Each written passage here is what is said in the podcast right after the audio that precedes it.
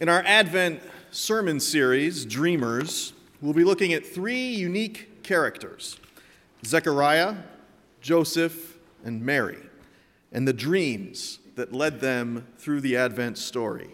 Dreams, visions, visitations from heavenly beings. And as we begin today with Zechariah, the husband of Mary's cousin Elizabeth and the father of John the Baptist, we'll consider some of his dreams. Now, Zechariah is a proud and established man with a respectable career, but he lives with an unfulfilled dream because he and his wife, Elizabeth, have been unable to conceive any children, and they're getting on in years. In this text, an angel comes bearing good news to Zechariah, promising him that Elizabeth will bear a son and that he will be named John.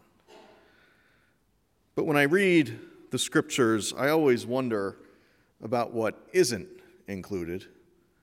And I wonder if in the end, John managed to live up to Zechariah's dream for him.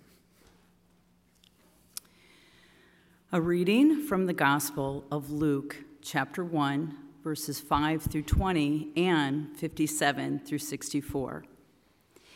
In the days of King Herod of Judea, there was a priest named Zechariah who belonged to a priestly order of Abijah. His wife was a descendant of Aaron, and her name was Elizabeth. Both of them were righteous before God, living blamelessly according to all the commandments and regulations of the Lord. But they had no children because Elizabeth was barren, and both were getting on in years.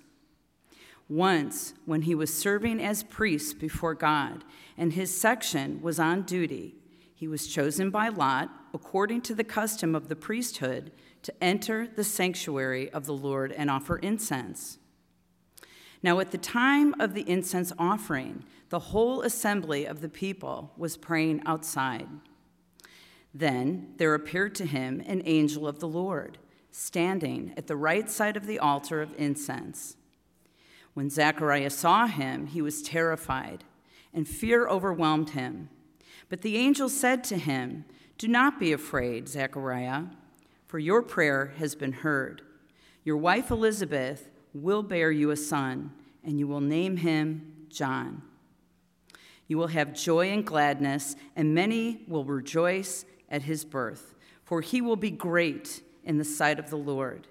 He must never drink wine or strong drink even before his birth, he will be filled with the Holy Spirit. He will turn many of the people of Israel to the Lord their God.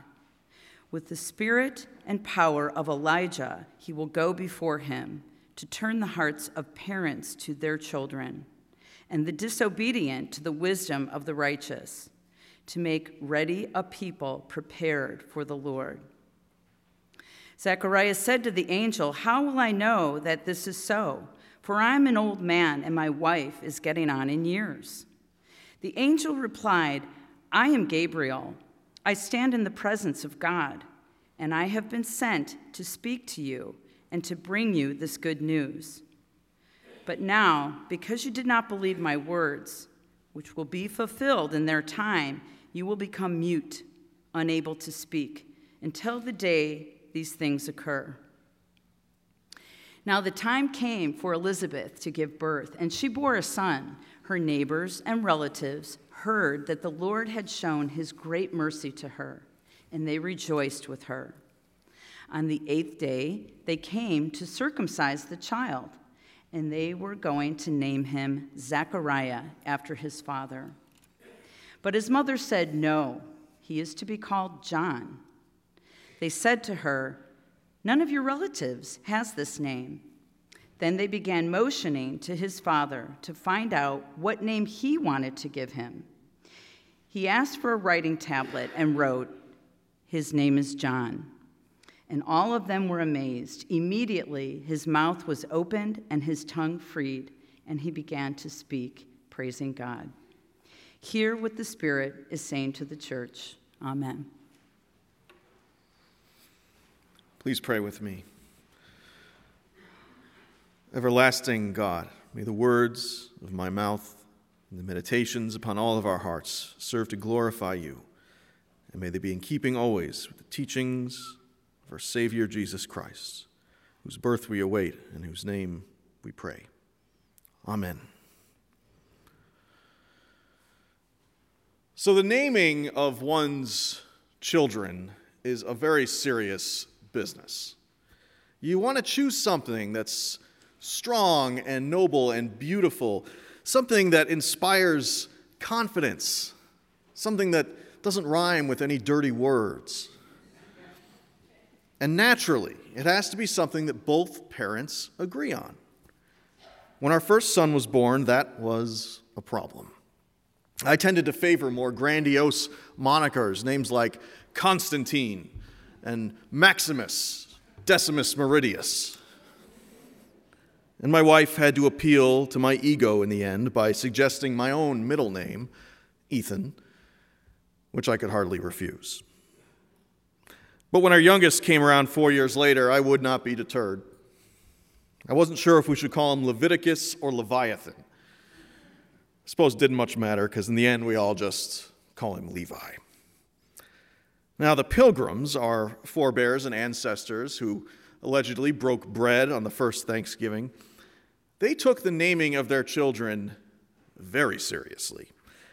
As the preacher William Jenkin once said in those days, a good name is as a thread tied about the finger to make us mindful of the errand we came into the world to do for our Master. Pilgrim and Puritan names were meant to serve as reminders of ethical behavior.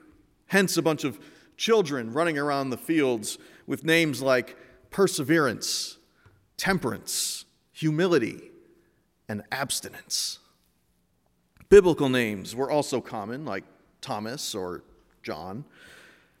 But some parents really went above and beyond in ensuring that their children would not forget their God given purpose.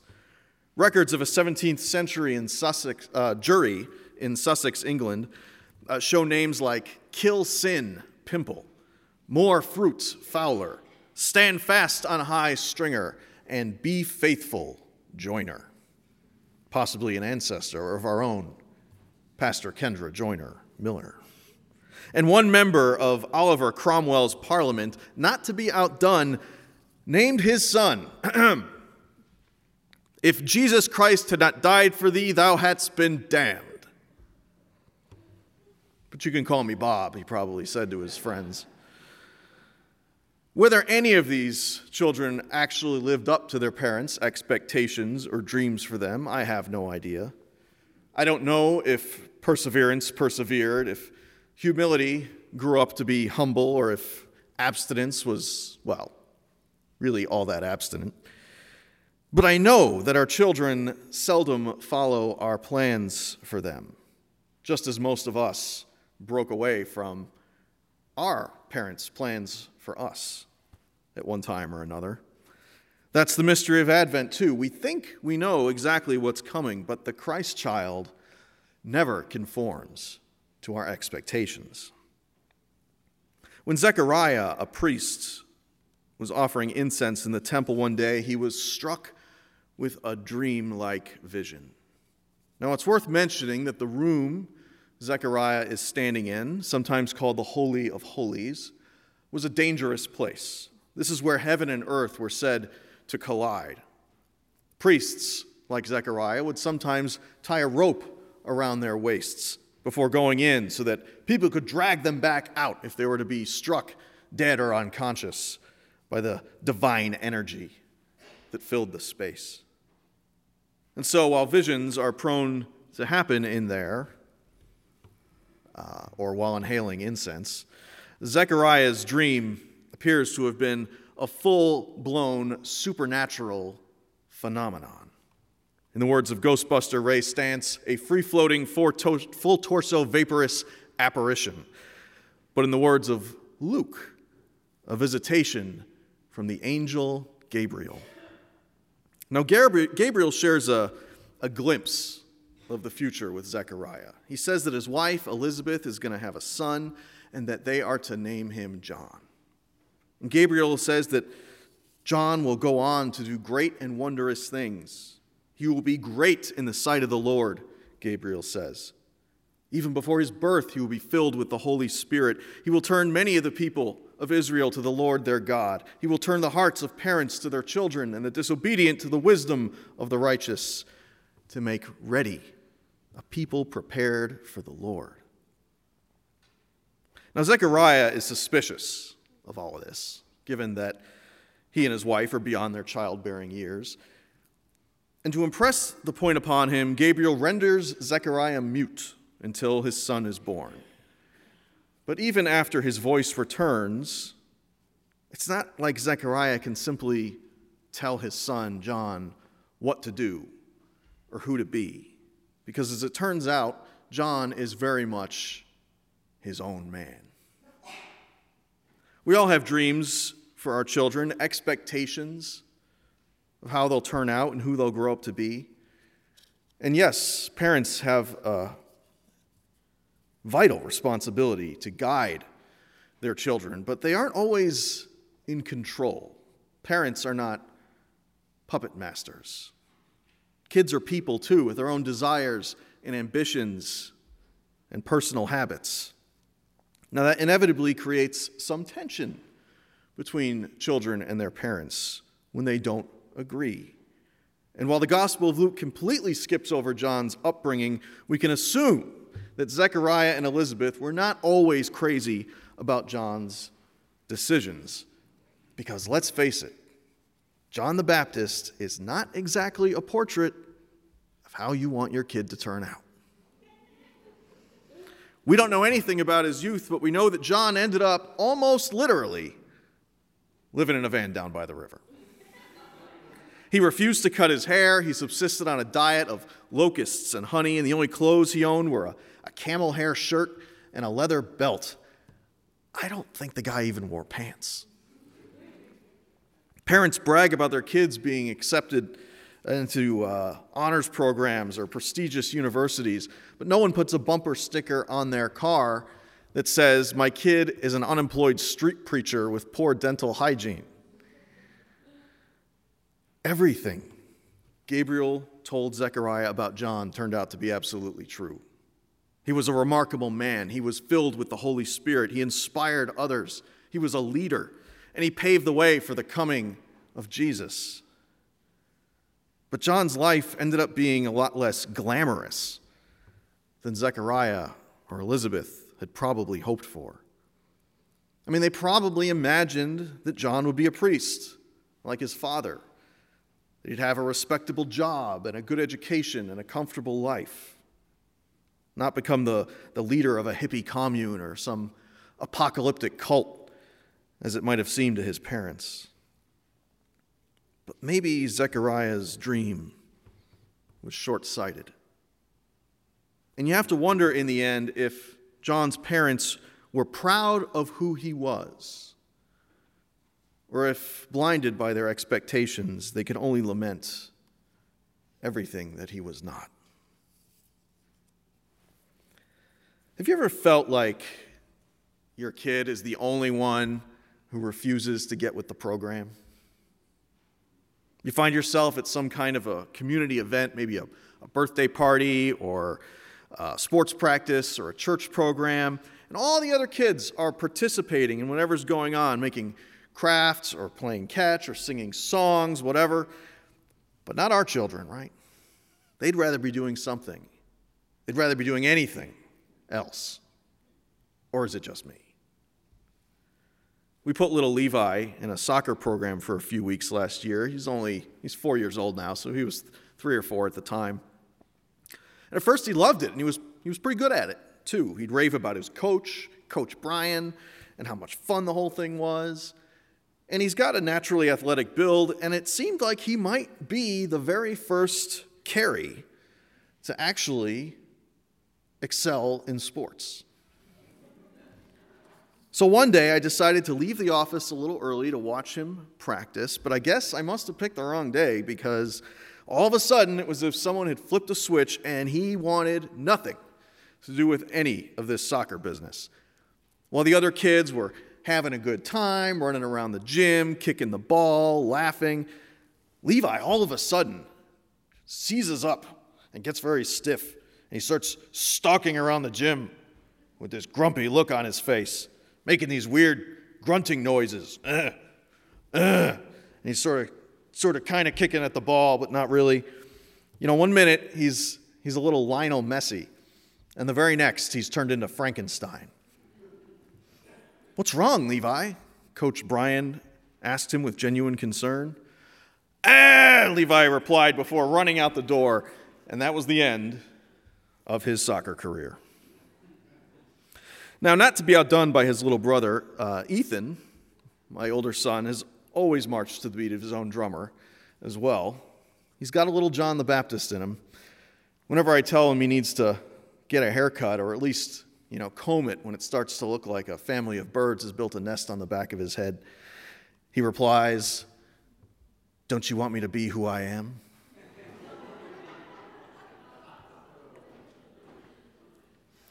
Anyway, I can remember a couple years back at our church's Advent Festival, we were working on one of the, the banners that kids in this church have been making for decades. But Ethan isn't really one for tradition or following the rules. Can't imagine where he got that from.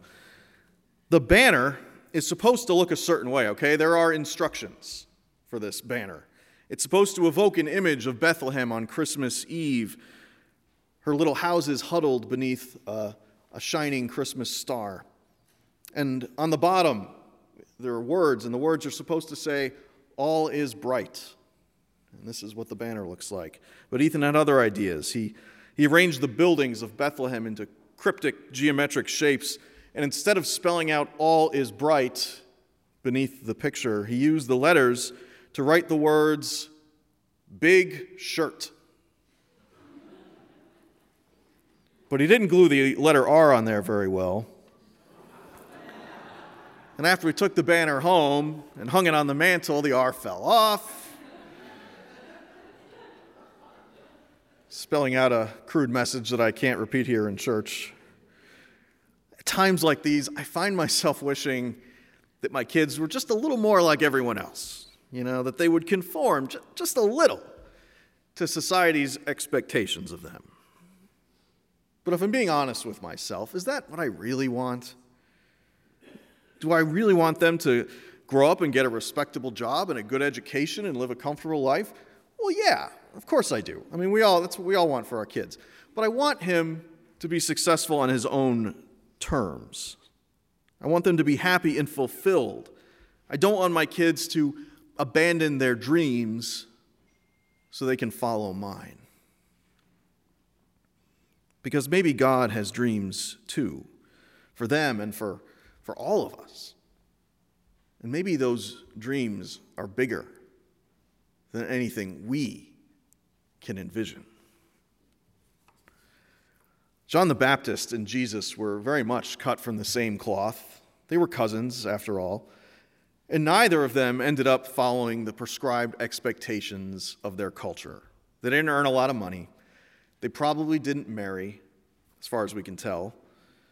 And in Jesus' case, he broke with countless laws and traditions that his entire culture was built on. And I have to imagine that Mary and Joseph struggled with that. It probably wasn't exactly what they had in mind when they were told that their son would save the world. According to the scripture, Jesus' relationship with his family was tense.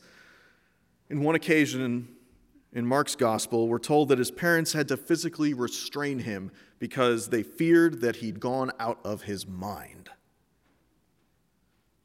They did not always see eye to eye. My own relationship with my mother was tense at times when I was growing up, especially when I was a teenager. Much like John, I grew my hair long. I still don't know what to do with it, but I grew my hair long. I refused to tuck my shirt in. My mom used to call me half jokingly the wild man of Borneo. I had no idea what that meant, but I finally looked it up online, and it is not a flattering comparison. For a time, I entertained the idea of going to art school, but my mother wanted me to be a doctor. From an early age, She'd tell my brother and I that she dreamed of him going to Harvard and becoming a lawyer, and she dreamed of me going to Yale Medical School and becoming a doctor. But my brother ended up in the nonprofit sector, and I ended up, well, at Yale at least, Yale Divinity School. She had dreams, and I had dreams. And as it turned out, God had dreams too. Those were the ones that I followed in the end, and I am so glad that I did because they brought me here, where I believe I'm supposed to be. God's dreams were bigger than anything my mother or I could envision. I don't like to say that God has a plan for us, really, because that suggests a rigid course of events that we're funneled down as if we have no say in the matter. But I believe that God has a will, a will for us, a desire, a hope, a dream that we can either choose to pursue or defy. And so it is for our children and for each and every one of us. What is God's dream for you? Imagine if Jesus or John had gone on to do everything that society or their parents expected of them.